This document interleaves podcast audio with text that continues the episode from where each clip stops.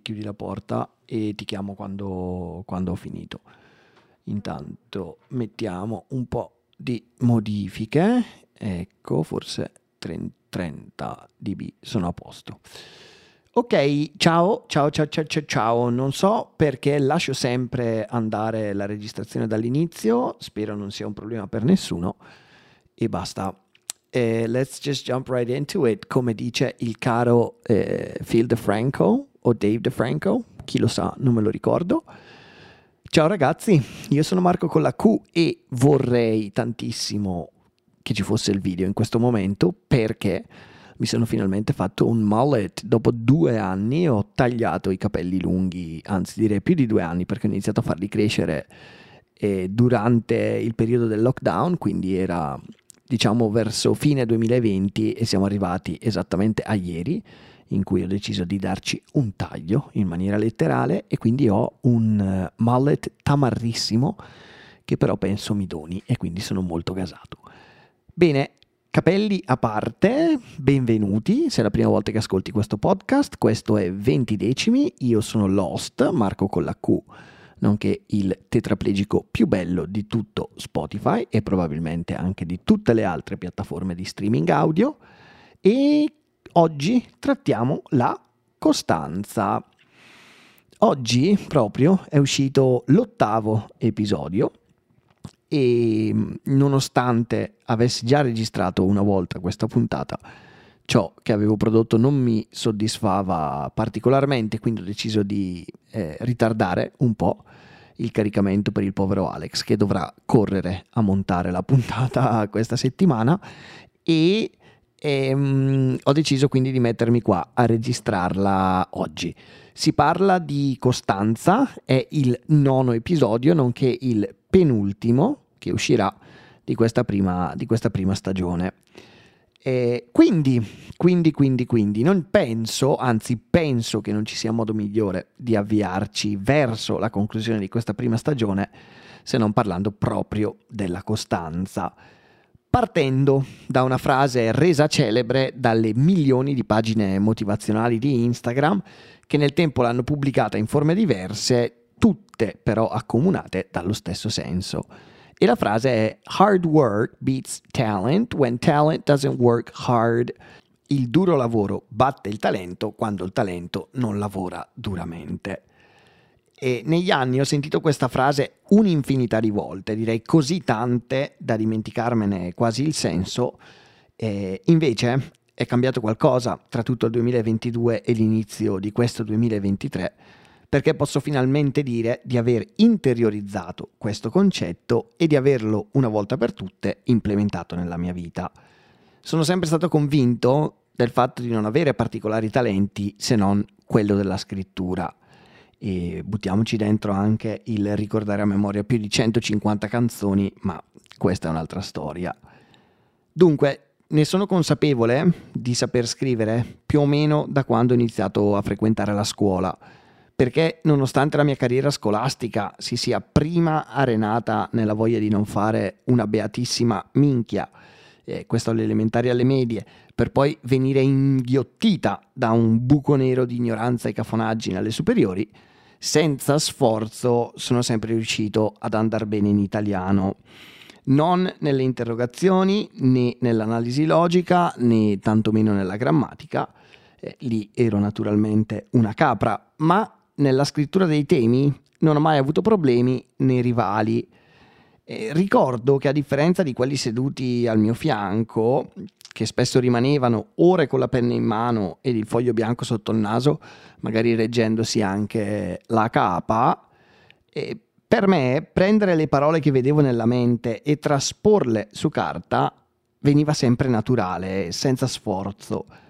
E non solo, ogni insegnante di italiano che ho incontrato nel sistema scolastico italiano mi ha sempre detto che al di là dei concetti fantasiosi che nascevano dalla mia penna e dalla mia mente malata, a contraddistinguermi veramente dagli altri era la fluidità di ciò che scrivevo, perché il discorso filava sempre e leggere ciò che scrivevo risultava piacevole senza che farlo stancasse il lettore.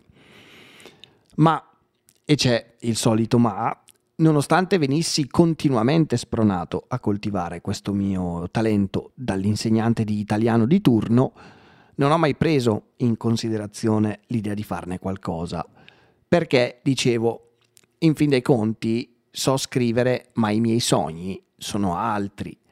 E inseguire questi sogni nel tempo mi ha portato a parcheggiare la mia arte, dimenticandomi della sua esistenza per molti anni.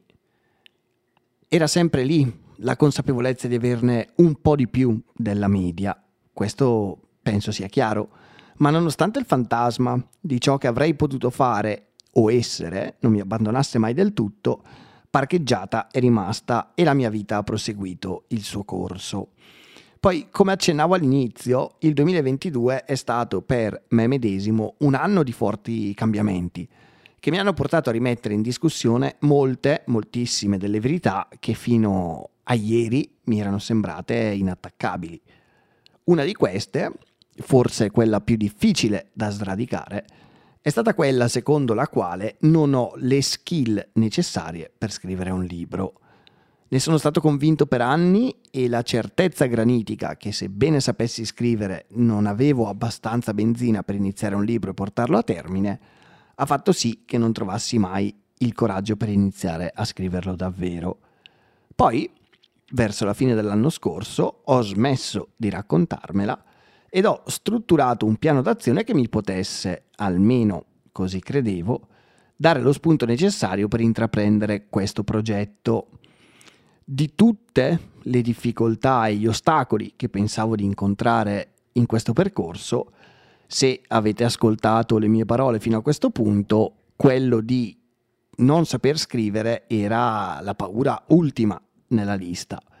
Perché forte proprio di saper scrivere e colpevole di avere aspettative un po' troppo grandiose, ho quasi subito pensato che qualunque cosa decidessi di scrivere mi sarebbe arrivata in maniera del tutto naturale senza che ci fosse bisogno del minimo sforzo, proprio come facevo nelle lezioni di italiano durante i temi. È inutile dire che le mie aspettative sono state tradite fin da subito e che la realtà dei fatti si è rivelata essere distante anni luce da ciò che avevo immaginato. Perché per la prima volta, o meglio, la prima volta che mi sono seduto davanti al computer e per la prima volta nella mia vita, quando ho iniziato a digitare le prime parole del mio libro sul file Word, non ne ho trovata nemmeno una con cui iniziare a dare il via al mio manoscritto. Sono rimasto lì a fissare lo schermo per un'ora buona prima di salvare il file in bianco e ripetermi che il giorno successivo sarebbe andata meglio. Spoiler alert, il giorno successivo le cose non sono andate meglio e non l'hanno fatto nemmeno quello dopo.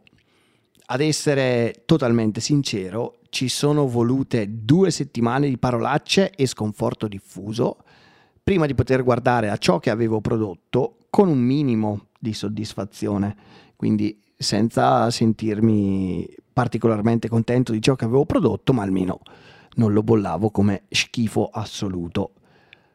Durante quel periodo, soprattutto la notte, mi sono chiesto più volte quale fosse la ragione che aveva reso impossibile quello che i buoni voti in italiano e i commenti dei miei insegnanti avevano dimostrato negli anni essere alla mia portata. Di ragioni o scuse ne ho trovate tantissime.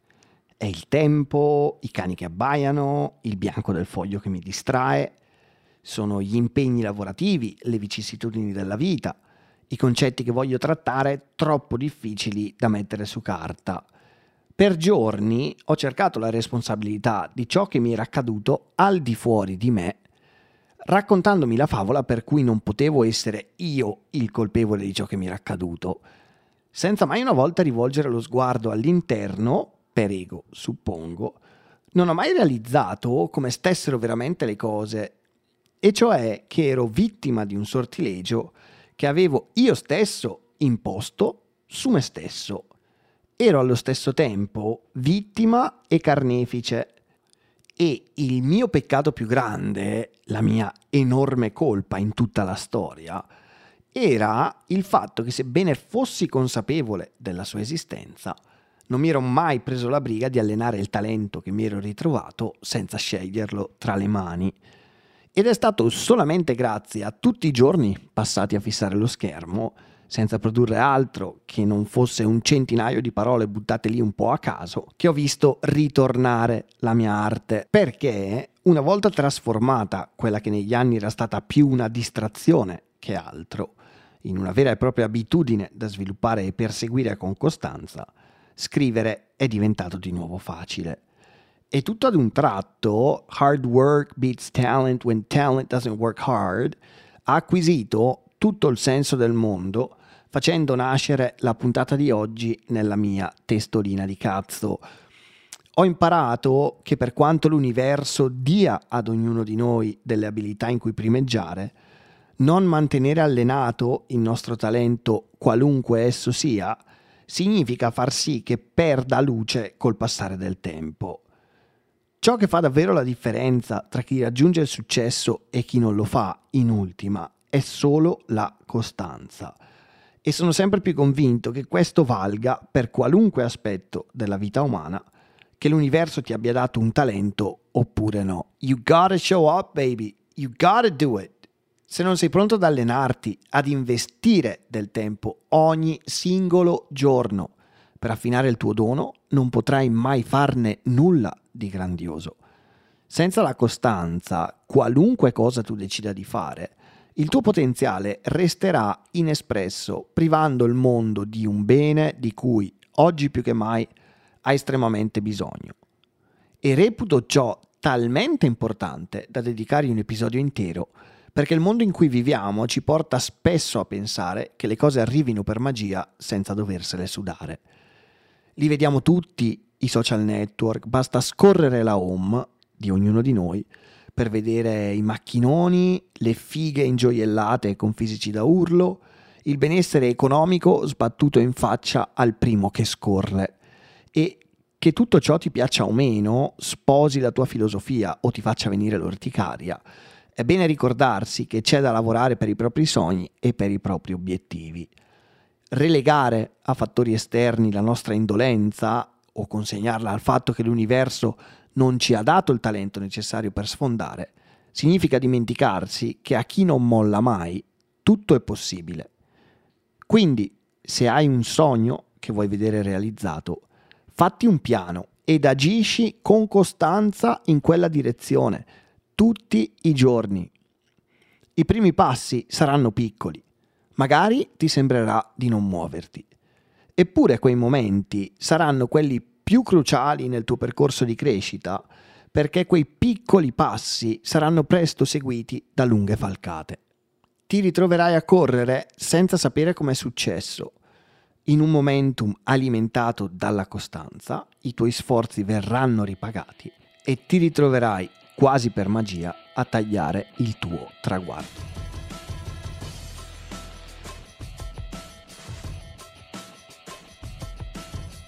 Le, le, le, I did it. Ok, continuo a pensare che sarebbe bello dividere i vari slot, introduzione, svolgimento e questa conclusione con dei pezzi musicali. Lo dico ad Alex che ascolterà questo, questo podcast magari me lo monta già così, altrimenti Alex ci facciamo una chiacchierata io e te davanti a un caffè e vediamo di trovare insomma la musica per 20 decimi. A me non resta altro da fare se non ringraziarti e ringraziarvi per aver ascoltato le mie parole fin qui. Vi ricordo che pubblico un episodio ogni sabato alle 15 su tutte le piattaforme di streaming, Spotify or Apple Podcasts. It makes no difference and uh, I love you. Sono grato di avervi in questo percorso. Vi voglio bene, ci rivediamo settimana prossima con la decima ed ultima puntata della prima stagione. Statemi bene, ciao!